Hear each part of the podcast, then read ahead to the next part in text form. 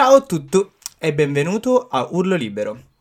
Oggi con noi abbiamo Ale e Marti e il nostro ospite Adelaide Ghisolfi. Benvenuto. Ciao a tutti. Quale pronome vuoi utilizzare? Eh, io uso i pronomi femminili. Perfetto. E Marti, ah, so che hai una domanda per... Allora, Adelaide, Adelaide, ti facciamo la domanda nostra di rito che abbiamo un po' sverginato l'altra volta con Giulia. E, allora, secondo te qual è il piatto più gay e quello più etero? Allora, è difficile, è una domanda difficile perché tutto, tutto ciò che è gay è ovviamente giusto e a me piace mangiare qualunque cosa, quindi mi viene difficile stabilire un piatto, un piatto etero. No, no, vabbè. Um, per me, devo dire, secondo me il piatto più etero è la pizza. Ah. Il piatto più gay invece è il milkshake. Eh beh, sì. Sì. Con... Controverso. Sapete con i piace. glitterini sopra. Va bene. esatto. allora, um, oggi faremo introdurre il uh, topic della puntata da un audio che uh, ci ha regalato Vicky, che potete trovare sui social con hashtag la lettrice, no hashtag, chiocciola la lettrice femminista, che consigliamo assolutamente di seguire. E quindi via con l'audio. Ciao, sono Vicky e sono qui per parlarvi eh, dell'intersezionalità tra grasso e disabilità. Spesso le istanze delle persone grasse e delle persone con disabilità sono complementari. Questo perché entrambe sono socialmente viste come non conformi. Sia il grasso che la disabilità vengono costantemente medicalizzati e sono soggetti in ogni ambito allo stigma. Entrambe le categorie vengono uh, desessualizzate, ma hanno anche altri elementi che accomunano. Entrambe vengono viste come patologiche e malate. Vengono categorizzate come facessero parte di un solo grande gruppo sociale. Hanno problemi nell'accessibilità, luoghi con barriere architettoniche, sedie con le sponde, vestiti introvabili, difficoltà nel prendere dei mezzi, difficoltà anche nel trovare un lavoro. Tutto questo non lascia spazio all'autodeterminazione politica. La rappresentazione è scarsa quando non addirittura, in, quando addirittura inesistente e volge sempre lo sguardo in modo paternalistico e pietistico. Io vi ringrazio tantissimo per questo spazio, state facendo un lavoro grandissimo e vi adoro tanto e ciao a tutti. Come avete capito, la puntata di oggi tratterà il tema della grassofobia. E... uh, paura. Dun dun dun. E ovviamente uh, I'm not entitled di parlarne, quindi oggi sarò solamente fare, farò domande. E um, la prima domanda, e forse la più pregna di, di succo di, di, significato è dove e quando risiede l'origine della grassofobia? Fatevi a pugni e decidete chi inizia. Se vuole partire Adelaide che è la nostra ospite. Allora, grazie. Dove credo che sia un po' complesso da collocare geograficamente nel mondo, diciamo che le... c'è anche un problema di storia e dati di cosa, di quanto poco la grassofobia sia studiata. In generale gli studi più prominenti sono negli Stati Uniti e si colloca fondamentalmente lì la nascita del, della grassofobia durante l'era del, dello schiavismo, gli anni del, della tratta degli schiavi, che ehm, dato che la grassofobia è stata usata come scusa, diciamo, per deumanizzare i corpi delle persone nere e delle persone BIPOC. Quindi questa è a, grossi, cioè a grosse linee il modo in cui è nata e dove, per quello che so. Se Marti vuole aggiungere. Poi, allora, effettivamente eh, gli unici studi che io ho letto sono da donne eh, nate negli Stati Uniti, quindi effettivamente è difficile collocare un posto. Possiamo ehm, trovare diversi motivi per cui esiste la grassofobia, per cui diverse parti, diverse ehm, collocanze storiche. Ad esempio, potremmo collocar- collocarla durante la rivoluzione industriale perché il capitalismo e la nascita del capitalismo ha avuto un forte impatto sulla grassofobia, così come ehm, durante le prime rivoluzioni femministe perché il sessismo ha ancora un altro impatto sulla grassofobia. Quindi sono un po' di intersezioni che hanno portato effettivamente poi a mm, quello che noi conosciamo come oggi tutti gli aspetti diversi della grassofobia. E, um, andiamo sul classico. Potete definire cosa vuol dire grassofobia? Per chi immagino che la gente sa di cosa stiamo parlando, però ripeto, c'è sempre la mia famosa nonna che ascolta il podcast che forse non sa di cosa stiamo parlando. Allora, la grassofobia, cioè, è il termine utilizzato per descrivere e racchiudere tutte le discriminazioni che vengono affrontate dalle persone con corpi grassi eh, perché hanno corpi grassi fondamentalmente che quindi vanno da quello che può essere il fat shaming cioè essere insultate a- apertamente per avere un corpo grasso, al non potersi permettere un biglietto aereo perché devi comprare due biglietti aerei perché i sedili non sono grossi, cioè non sono della misura giusta, a non trovare le taglie nei negozi di vestiti. Ci sono, c'è un ampio spettro di quelle che poi sono le, le discriminazioni, ecco. E... Ehm, Io personalmente devo dire che devo dire che non amo particolarmente il termine grassofobia perché le fobie sono patologie psicologiche reali. La grassofobia vuole racchiudere una discriminazione.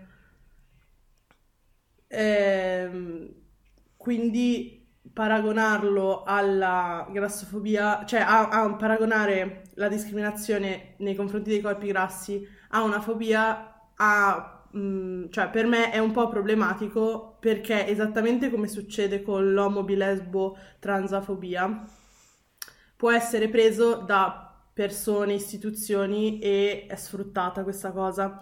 Negli Stati Uniti, per fare una piccola parentesi, un piccolo esempio, esiste quella che si chiama la gay panic defense o la trans panic defense, per cui una persona può dire io mi sono impanicato e eh, ho avuto paura di questa persona trans o gay e quindi l'ho aggredita perché avevo paura.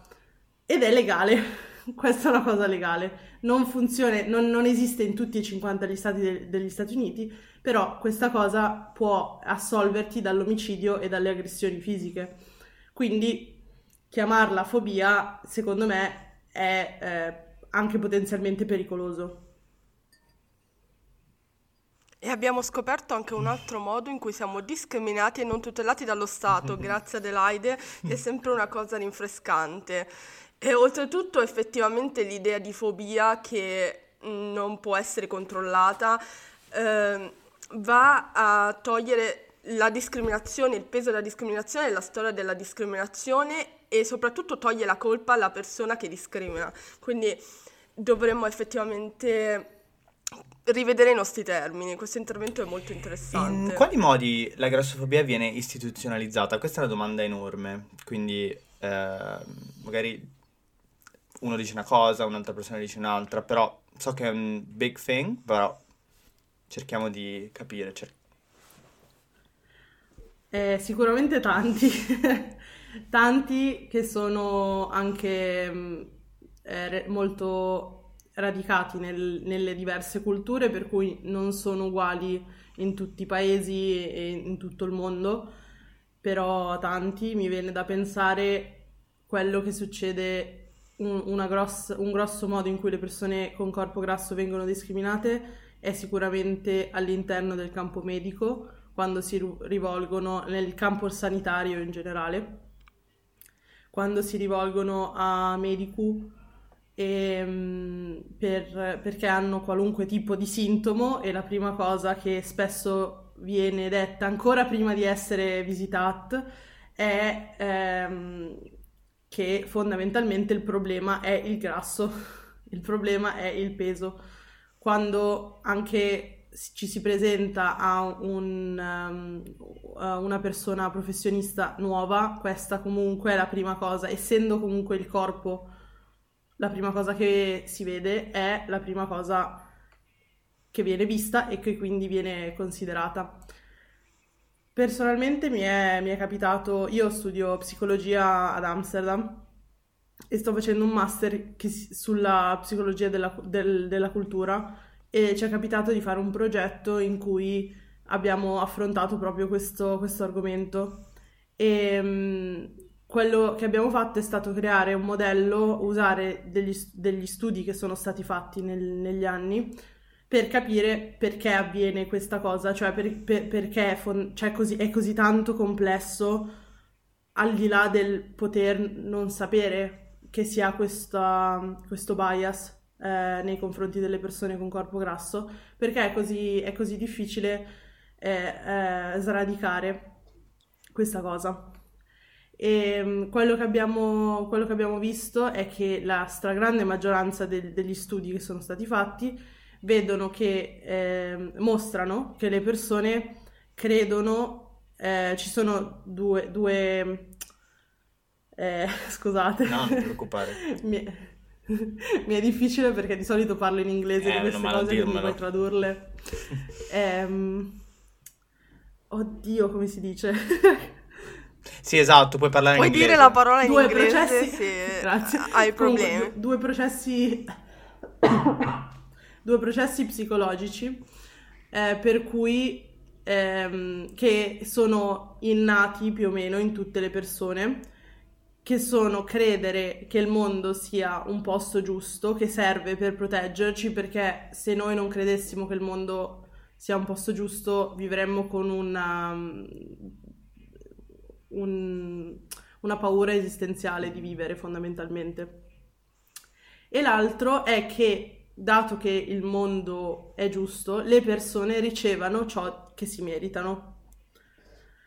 E quindi quello che si vede, quello che succede spesso con la grassofobia è proprio che le persone non riescano a non vedere la, l'essere grasso come una colpa, come una responsabilità della persona che è grassa.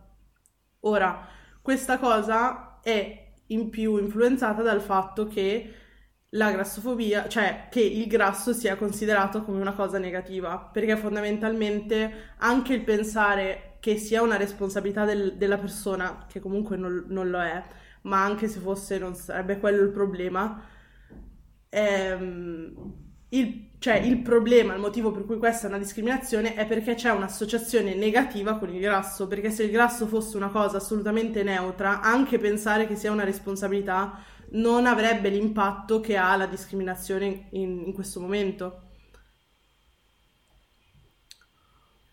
La cosa interessante da sapere è che effettivamente all'inizio della rivoluzione industriale la comunità medica era reticente a dire che il grasso fosse qualcosa di negativo, perché prima il grasso era visto come ricchezza, perché appunto le persone ricche erano grasse, era un modo di ostentare la loro ricchezza. Quando le persone povere hanno iniziato a poter effettivamente avere più soldi, quindi è nata la borghesia, le persone ricche si sono allontanate da quello standard perché le persone che una volta erano povere iniziavano ad ingrassare e quindi è diventata una visione negativa. E hanno avuto pressione dalla parte ricca della società per dire che effettivamente il grasso era qualcosa di negativo, ma all'inizio era molto, erano molto reticenti perché è stato una specie di cambio molto repentino, ovviamente non parliamo di dall'oggi al domani, però comunque in pochi anni le persone hanno iniziato a ingrassare e perché? Perché effettivamente potendo mangiare bene hanno avuto il corpo che avrebbero dovuto avere, invece di restare in povertà e quindi essere sottopeso, vedendo quel grasso come qualcosa di negativo, essendo che la popolazione era prima povera, la parte ricca si è voluta allontanare appunto da quello standard e dimagrire ed è cambiato lo standard. E i medici sono stati quasi obbligati a dire che effettivamente il corpo grasso fosse mh, dal punto di vista medico negativo, ma non è così, cioè non era così prima e quindi eh, c'era stata questa reticenza e questo ci fa capire che effettivamente c'è un bias medico sulla grassofobia. Io studio scienze biologiche e vorrei studiare nutrizione e so effettivamente quanto la grassofobia impatti la nutrizione tutti, nella vita di tutti i giorni. Anche solo l'idea di come viviamo la nostra alimentazione di tutti i giorni, come ciò che noi pensiamo ci faccia ingrassare viene visto negativamente, ad esempio i carboidrati che vengono quasi demonizzati quando se studi nutrizione sai bene che i carboidrati sono la cosa principale da dover assumere. Uh, I grassi che dovreste assumere anche più delle proteine vengono demonizzati, anche solo la parola grassi fa paura, che in realtà non si chiamano grassi, si chiamano lipidi, ma anche solo la parola grassi fa paura. E ci sono tutte queste concezioni nella popolazione e questo porta la popolazione a mangiare male, ma essendo eh, magra non se ne rende conto.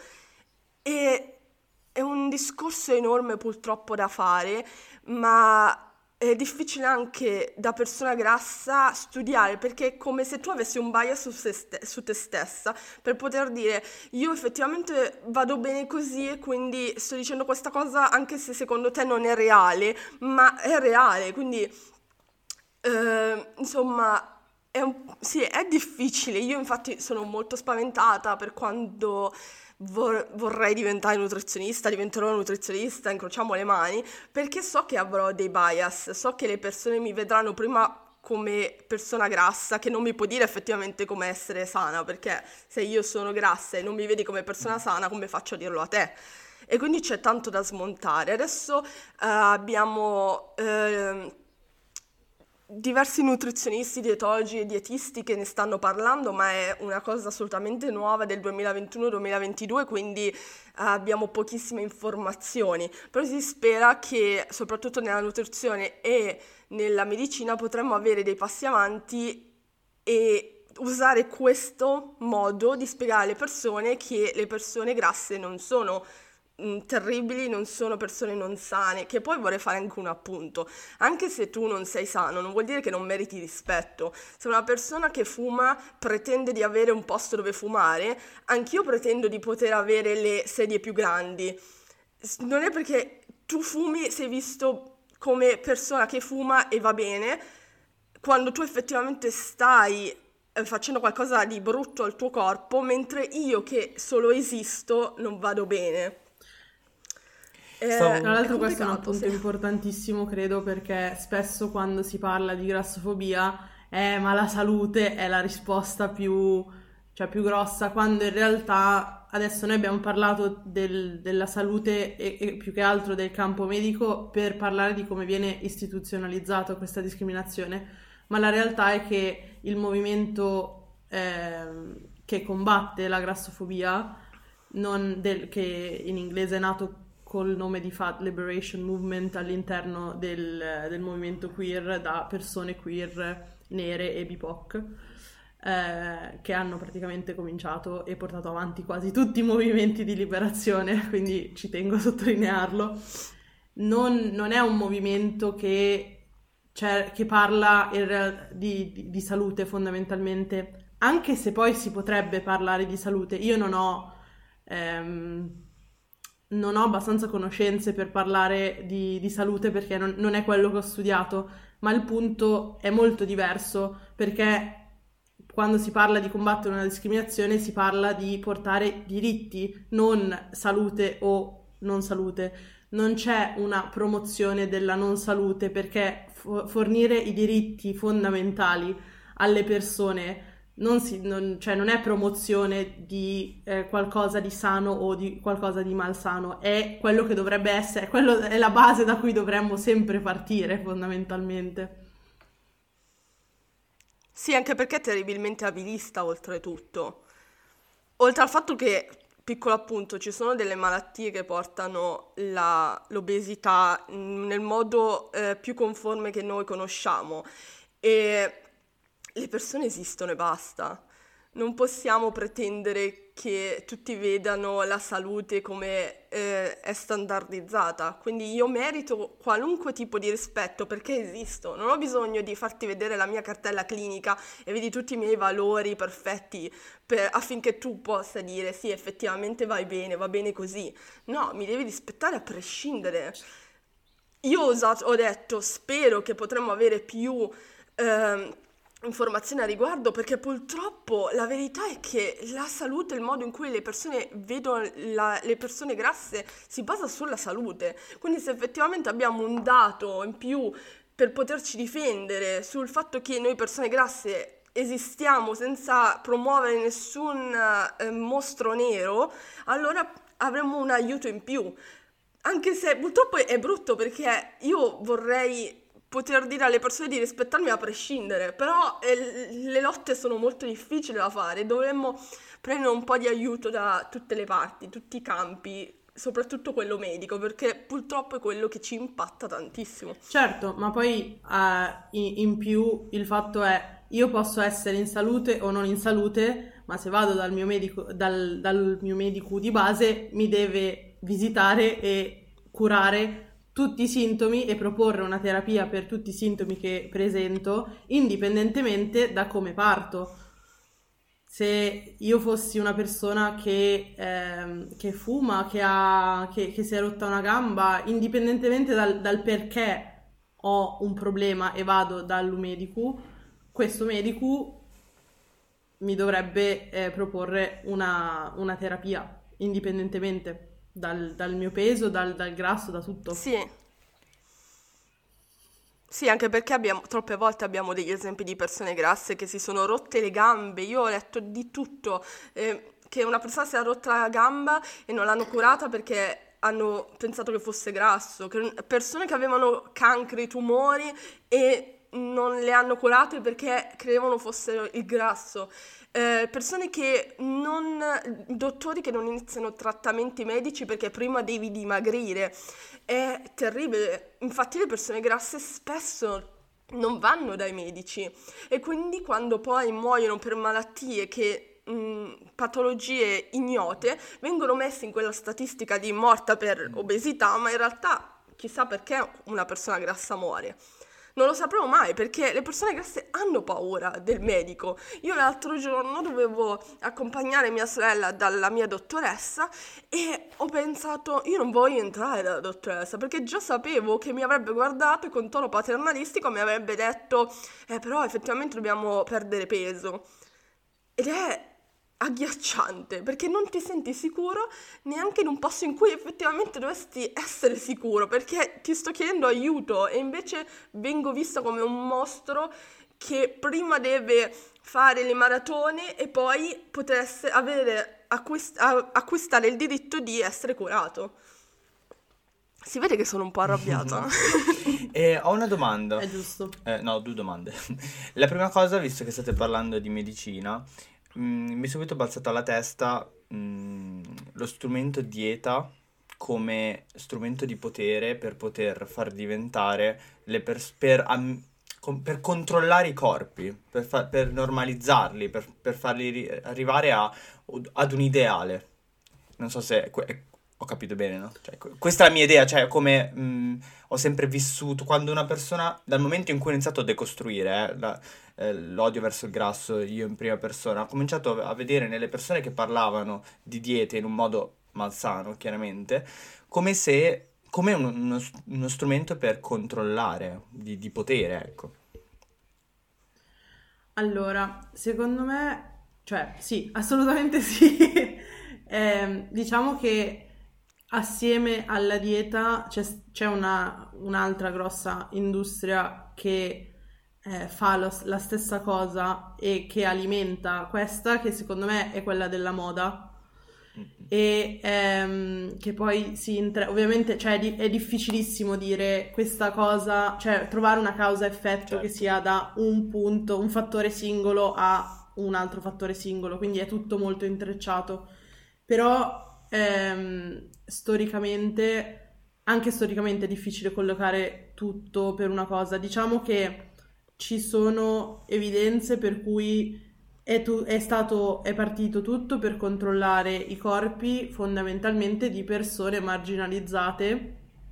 Infatti, ehm, per prendere un gruppo più, il più ampio possibile parte dal controllare il corpo della donna o che delle persone socializzate come donne, eh, per poi controllare il corpo Ah, cioè ormai si tratta anche di controllare tutti i corpi fondamentalmente perché se prima c'erano molti più, anche pensando ai disordini, ai, scusate, ai disturbi alimentari, prima era molto più sproporzionato la differenza tra ragazze e ragazzi.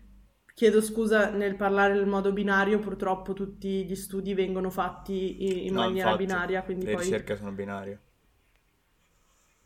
Ehm, però sì, c'era molto più sproporzione rispetto a chi soffre di più di eh, disturbi alimentari, mentre adesso questa, purtroppo, questa, mh, questa sproporzione sta diventando molto più proporzionata. Però fondamentalmente c'è stata molta più pressione per controllare i corpi, ehm, i, i corpi delle persone BIPOC, appunto, come abbiamo detto, con razzismo che nasce pro- proprio apposta per deumanizzarli e poter giustificare le atrocità che vengono fatte, che sono state fatte su- sui loro corpi, e poi fino alla, mm, al più alla modernità del mondo occidentale, ehm, per controllare, creare dei bisogni e controllare e sfruttare eh, i corpi, per cui la realtà è che tu- tutti i corpi dovrebbero poter vestire qualunque capo perché non siamo, non sono i corpi che devono stare al capo, ma è il capo che deve stare al corpo, no? Dovrebbero essere fatti, dovrebbero essere fatti per, per- per stare addosso a noi, non noi dovremmo modificare il corpo per poter entrare in un capo. E invece non, non è, non è così, non funziona così. Tra l'altro questo è un altro modo in cui viene istituzionalizzata la grassofobia perché fondamentalmente se tu vai in un centro commerciale, in un negozio e ti provi la taglia più grande di tutti i vestiti, di tutti i negozi e non ti sta, cioè la taglia è la taglia sbagliata perché è troppo piccola, è un segnale sociale che viene anche non esplicito nei tuoi confronti che tu interiorizzi come ok, allora io sono sbagliata al femminile perché io Certo. mi, mi ritrovo nei pronomi femminili, ma io sono sbagliata perché se vado a comprare non trovo da vestire. Sì. Per quanto riguarda invece la dieta, ehm, inizia tutto dal capitalismo e io ho letto delle cose un po' agghiaccianti e, penso che forse la dieta è la cosa meno agghiacciante che viviamo, perché all'inizio del Novecento le persone grasse venivano messe su sedie elettriche per dimagrire.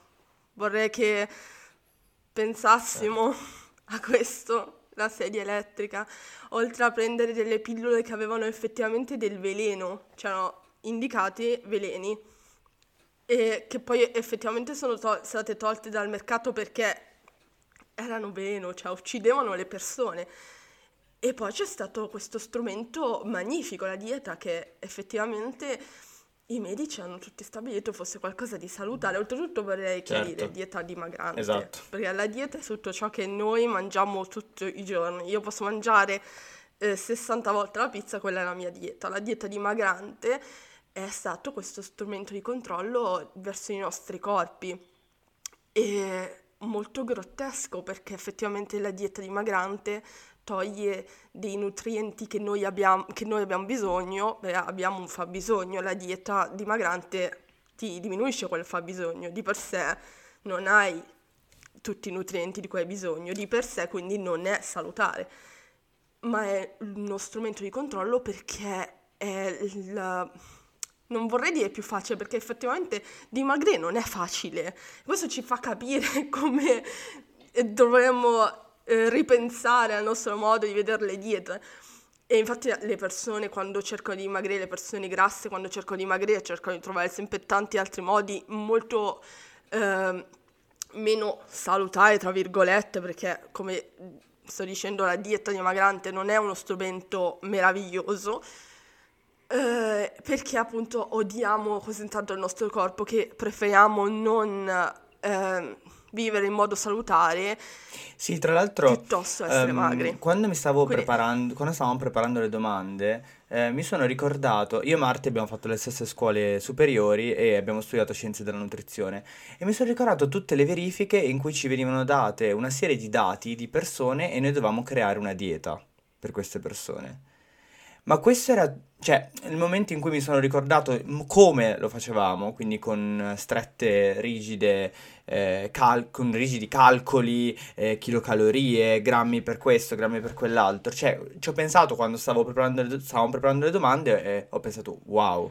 Cioè, mentre lo facevo anni fa, neanche mi rendevo conto di cosa stessi facendo e adesso lo trovo assurdo insegnare in questo modo.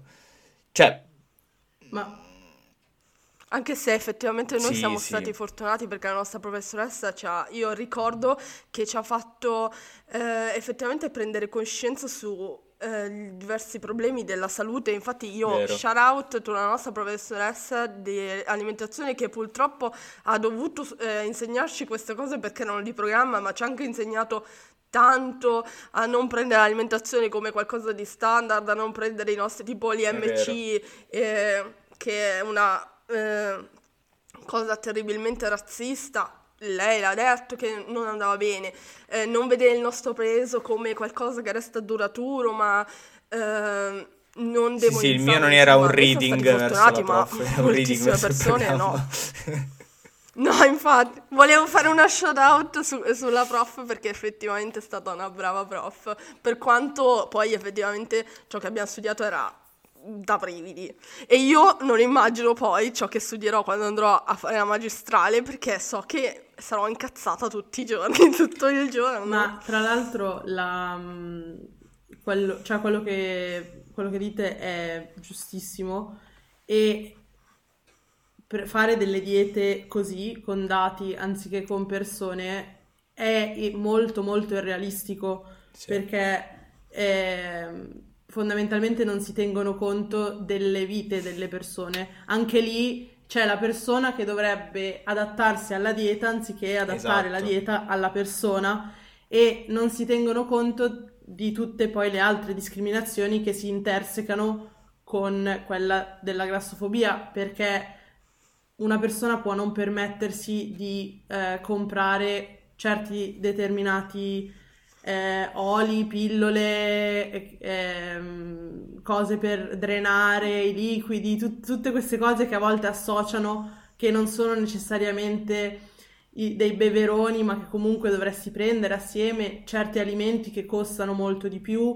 Una persona può non avere il tempo di preparare, di pesare, di, di fare tut- tutte queste cose pi- qui, con in più tutta la parte psicologica e il peso de- psicologico che ha una dieta, che spesso e volentieri porta ad avere dei, dei disturbi alimentari. Noi sappiamo, soprattutto quando vengono fatte in infanzia e in adolescenza, se eh, si guarda la psicologia, è proprio certo che un focus sulle calorie, su queste cose qua, porta la persona a crescere fissandosi su questa cosa. Pesare il cibo non è salutare. Pesare il cibo quando crescere pesando il cibo è problematico perché po- porta, ti rende molto più prone al, a- a- ad avere un, un disturbo alimentare. Non è causa-effetto, Certo, ma alza molto il rischio. certo. E perché ti dà il focus sulle cose sbagliate, fondamentalmente. io l'ho sperimentato qualche anno fa che non era da piccola, però effettivamente ho avuto un'esperienza simile quando ho iniziato una dieta dimagrante e pesavo tutte le calorie, cioè pesavo tutti i cibi e facevo il calcolo della- delle calorie, me le scrivevo anche in un diario che purtroppo non trovo più perché volevo eh, pubblicarlo perché era agghiacciante, nel senso che io prendevo 700 calorie al giorno e in una dieta sana, tra virgolette, ehm, dati dai nostri fabbisogni se ne dovrebbero prendere 1800 e io ero molto felice quando mangiavo così poche calorie e c'era un'ossessione dietro queste calorie, c'era un'ossessione dietro eh, pesarmi ogni tot. Poi quando ho comprato la bilancia a casa è stato eh, cioè apriti cielo perché ogni mattina ed era terrificante per la mia salute mentale. Infatti io sono veramente felice di aver trovato attivisti queer, perché in realtà sono praticamente quasi tutto queer, eh, che parlano di grassofobia perché credo che mi ha salvato da un reale disturbo eh, alimentare. Sebbene io studiassi, cioè io studio alimentazione da quando, quando abbiamo iniziato a fare eh, scuole superiori, quindi a 15 anni, sebbene io sapessi cosa è salutare e cosa no, non mi importava perché volevo essere magra. E quindi veramente le persone eh, grasse che parlavano di grassofobia mi hanno salvato perché io non so effettivamente come sarei adesso. È per questo che è molto par- importante parlare di grassofobia. È importantissimo, se ne deve parlare ogni giorno, ogni secondo, ogni argomento, parlare di grassofobia, perché ne va veramente della vita delle persone e non solo di noi, ma di reali discriminazioni di altre categorie di persone. Stiamo parlando delle persone eh, BIPOC, persone nere, e io ho letto delle cose terrificanti quando effettivamente ho iniziato a leggere di grassofobia. Ad esempio, eh, ho letto che alcuni studiosi all'inizio del Novecento andavano a fare viaggi in Africa e si appuntavano tutte le caratteristiche di ogni eh, etnia e avevamo fatto una lista dall'etnia più superiore all'etnia meno, meno, cioè all'etnia inferiore con le diverse caratteristiche, l'etnia superiore persone bianche, magre, eccetera, l'etnia inferiore persone nere e come caratteristiche la grassezza. Ed è, cioè, i brividi. I brividi, se ne deve parlare. Allora, un'altra domanda. Eh, recentemente mi attacco a una cosa che è successa per parlare di un argomento. Recentemente un giornalista ha fatto un commento su delle gambe di una famosa cantante italiana e faccio questa domanda, non voglio fare nomi perché eh, si può dire che è un coglione, ma io lo dico, che me frega. E, ehm, proprio per la domanda chiaramente è grassofobia che si interseca con patriarcato, sessismo.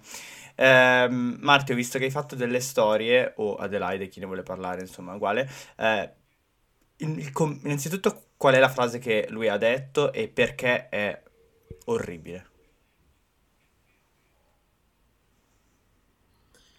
E io, cioè, so So a cosa ti, ti, riferisci, non saprei dire qual è la frase perché me ne sono to- ho proprio deciso a piedi pari di saltare questa cosa Marti, che stavo bene drug, drug allora, him down. Praticamente... allora, sono prontissimo, ho fatto anche delle storie su Instagram che avrei voluto fare meglio. Purtroppo io quando inizio ad avere la camera di Instagram davanti mi mette il panico totale e dico cose che non hanno assolutamente senso, devo farmi le storie 65 volte, alla fine non viene mai quello che voglio dire, però siamo qui, ne parliamo. Allora, eh, questa persona ha detto che Emma ha delle gambe importanti e quindi non doveva mettere delle calzarete, doveva usare qualche altro pantalone, un'altra calza, non so cosa uh, avrebbe voluto questa persona che Emma indossasse, ce lo dicesse, magari proviamo a vedere se Emma sta bene con quei vestiti. Vabbè. E, ehm, e c'è tutto questo discorso, oltretutto l'ha detto sì. in modo molto simpatico, credendo di stare dicendo la battuta dell'anno, non l'ha detto neanche in modo eh, criticone, ma proprio sì, una, questa grandissima battuta che non ha fatto ridere nessuno e insomma c'è tanto da smontare, cioè gamba importante, già invece di dire gamba grassa, perché grasso, oh questa parola orribile, non, non diciamo grasso perché eh, muore qualche bambino in giro per il mondo appena qualcuno dice grasso. E gamba importante, io vorrei soprattutto parlare di questa gamba importante nel punto di vista di prendere spazio, perché le donne non devono prendere spazio, le donne devono essere piccole, minute da proteggere, se una donna prende spazio non puoi proteggerla. E quindi dà fastidio, si deve nascondere, si deve coprire e di certo non esporsi con una calzarete che effettivamente ti espone anche il grasso, cioè lo vedi tranquillamente. E a quanto pare disgusta le persone questo grasso. Oltretutto, tra virgolette, Emma non è una persona grassa. E ripeto, io lo dico perché, non perché, oddio no, poverina, è grasso, come hai potuto dire che lei è grassa? Ma perché lei ha dei privilegi da persona magra. Lei potrà trovare tutte le taglie che vuole quando andrà a fare shopping, potrà non andare dal medico e vederla prima come persona grassa e tantissimi privilegi che da persona magra. Quindi già così spavento se Emma ha una gamba importante, noi persone grasse che cosa abbiamo? Abbiamo lo statuto della gamba, il magistrato della gamba, il sindaco della gamba. Co- cosa possiamo fare? E c'è proprio un controllo su cosa questa mh, mm, cosa le persone devono mettere, le persone grasse devono mettere, come si devono coprire e per questo si collega anche al fatto che noi non troviamo vestiti della nostra taglia, soprattutto su capi scoperti, magari possiamo trovare dei vestiti su eh, tute, eh, felponi enormi, perché sono gli, uniche, eh, gli unici vestali che le persone vogliono che noi mettiamo. Invece di certo non le calzarete. Io una volta ho provato a comprare delle calzarete, lasciamo stare. Forse è meglio evitare il discorso perché è terrificante, non mi, non mi stavo neanche in un piede. E insomma c'è tanto da dire, io mi arrabbio e basta perché a prescindere, perché io ho avuto un feedback dicendo... Um, sì, però questi commenti a prescindere è brutto perché comunque non dovresti farli per la sensibilità, ma qua non si parla di sensibilità, si parla di grassofobia e dobbiamo parlarne come grassofobia. Non è che è un commento bruttino, non si deve commentare il corpo delle altre persone, no, devi eh, rivedere la tua grassofobia e non vedere le persone grasse come persone da nascondersi. E io par- parlo di persona grassa e ripeto, Emma non è una persona grassa, quindi peggio. Ma infatti peggio. l'argomento online era che questa persona ha fatto body shaming. Chiaramente però non viene mai poi ehm, chiamate le cose come devono essere, no? Come dici tu, non si parla mai di odio verso il grasso, perché quello è... Sì, body shaming, ma è anche altro. Cioè, poi la ragione è, è, è quella, cioè è quella del, della grassezza, quindi allora, eh, adesso, mh, mm, siccome stiamo... Ah, Forse scusa, stavo leggendo le mie qualcosa. note, No. quindi non ti stavo guardando, scusa. No, no, Che no, uomo di merda che problema. sono. No, sì, mi ricorda... Zitto, Mi ricorda tut- quello che era successo quando Vanessa Incontrada ha fatto la copertina eh, nuda su, su Vanity Fair. Perché fondamentalmente anche lì il problema non è che ehm, Emma come Vanessa Incontrada non sono persone, non sono persone grasse. Tutte le persone hanno il diritto di avere ehm, problemi con il proprio corpo e quindi il body shaming ha un effetto anche sulle persone magre, ovviamente. Però, come diceva Martina, è importantissimo quando succedono queste cose parlare del perché succedono queste cose, perché secondo me ci sono diversi livelli per cui viene fatto un commento di questo genere. Come diceva Martina, le persone, le, le persone grasse non, cioè le, le donne non devono essere eh, grasse, eh, anche se questo è un problema che ha effetto anche sugli uomini ma il modo in cui si ripercuote sul- sulle donne è molto, è molto diverso perché non devono prendere spazio. Perché un corpo grasso con lo stesso vestito di un corpo magro ha un pudore diverso. Sì. Perché viene considerato indecente. Perché tu- tutte, tutte queste cose che tra l'altro rinforzano la grassofobia. Perché una gamba più grossa non può mettere la calzarete? A tutti gli effetti, non c'è nessun, nessun motivo. Perché se quella calzarete è eh, giusta su un corpo magro, dovrebbe esserlo allo stesso modo. Se parliamo di pudore e di quello che è appropriato da mettere, che anche qui si può fare tutto un discorso incredibile, perché quella calza non è appropriata su un corpo ma è appropriata su un altro. A me viene da pensare, Martina prima ha detto una cosa molto molto interessante eh, sul fatto che la maggior parte degli delle persone attiviste che parlano di liberazione dei corpi grassi siano persone queer. Ehm, perché il grasso non è considerato femminile, perché il grasso prende spazio. E secondo me la rappresentazione delle persone grasse, la rappresentazione di che cos'è la donna cis etero eh, perfetta è molto, cioè il modo in cui la grassofobia si declina eh, è molto relativa a quello che la donna cis etero magra con corpo temporaneamente abile bianca deve essere. Perché fondamentalmente devi, devi essere vestita in un certo modo devi, devi essere eh, iperfemminile. E um, io crescendo eh, ho sentito tantissimo la pressione di avere eh, un certo tipo di trucco scusate. No, tranquilla. questo è il reduce del covid.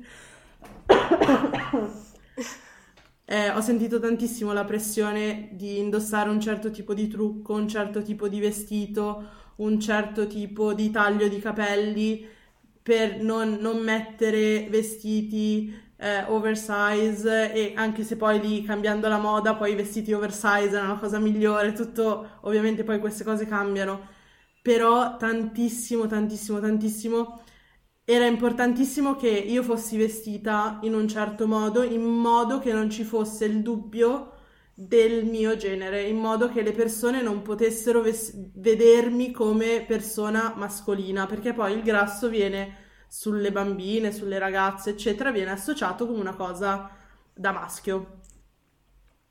E per cui devi essere truccata molto da bambola, iperfemminilizzata, perché almeno poi non c'è, non c'è quel dubbio lì anche se prendi spazio.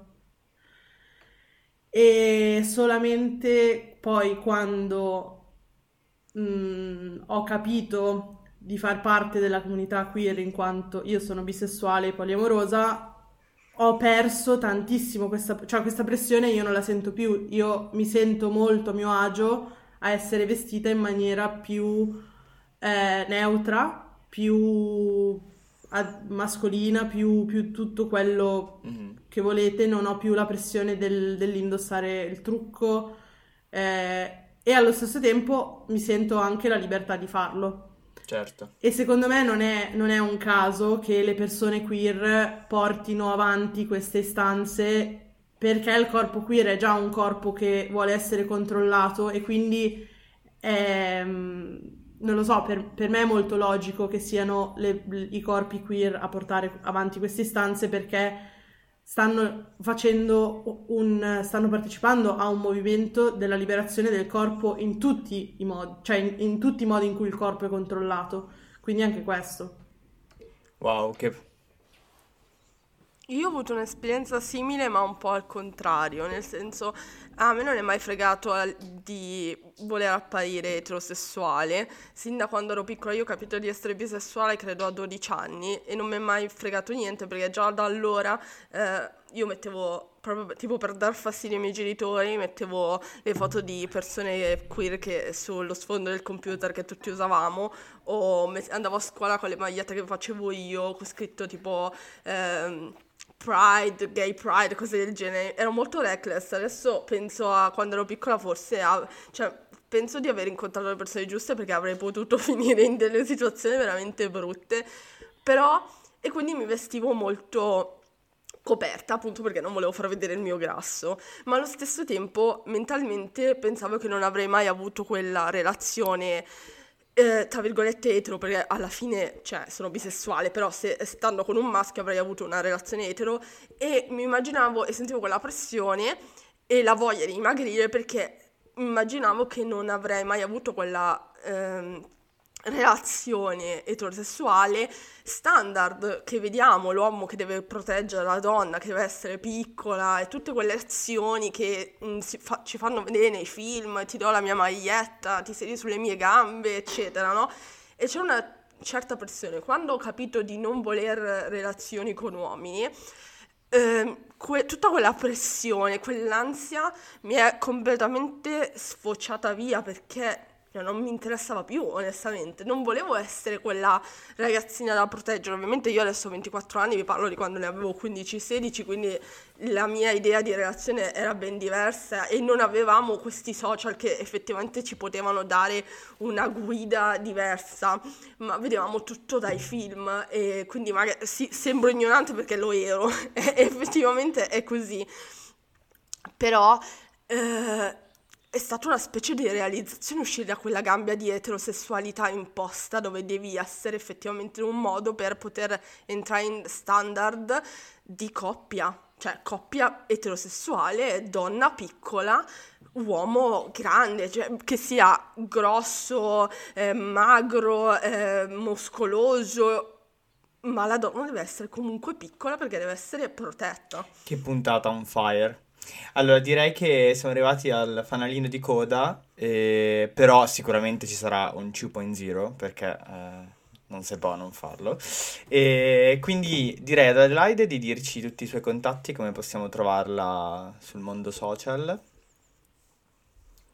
Allora, io sono Adelaide Ghisolfi su, su Instagram e fondamentalmente sì, potete trovarmi anche su Twitter con Aghisolfi, ma non lo uso, quindi non, no, non vi divertirete particolarmente. Direi il mio social principale è Adelaide Ghisolfi su, su Instagram. Perfetto. E grazie per, per avermi Tu Marti, come ti qua. possiamo trovare sui social?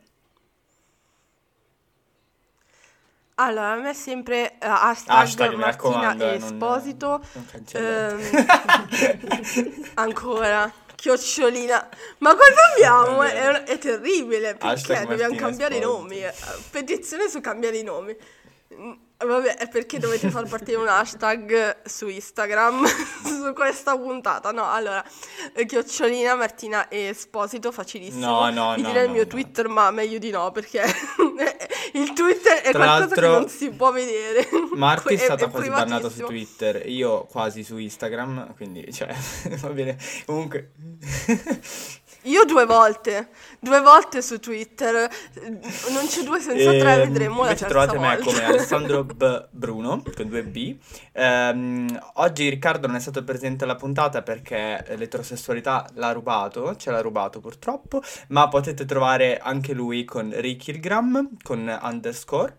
E poi assolutamente seguite Chiocciola Spazio Queer Novara, che è il nostro spazio queer di riferimento. Un saluto! Vai. Oltretutto abbiamo, eh, abbiamo una Ah, vero. raccolta fondi in atto, se volete, noi ci spingiamo No, esatto. questa raccolta fondi. E precisiamo no? raccolta fondi che ci volete- serve per... eh, Eh, La no. nostra idea è quella di eh, contattare persone esperte con cui fare workshop. Ci sono alcune persone che lo fanno gratuitamente, alcune no, that's why. E, e poi una cosa che ci preme tantissimo è di trovare delle stanze da affittare, a meno che non le troviamo gra- in modo gratuito. Questo è un annuncio, per favore. E che siano accessibili a tutte le persone, perché c'è un grande problema di accessibilità per le stanze, purtroppo, dove fare i nostri incontri. E, mm, e poi teniamo una parte dei soldi in sospeso che mm, potrebbero essere utili per le persone del gruppo nel caso hanno bisogno di qualsiasi cosa, qualsiasi evenienza. Un saluto, grazie mille per oggi. Baci! Grazie mille. Un saluto. Grazie mille di tutto. Mua, Un bacione.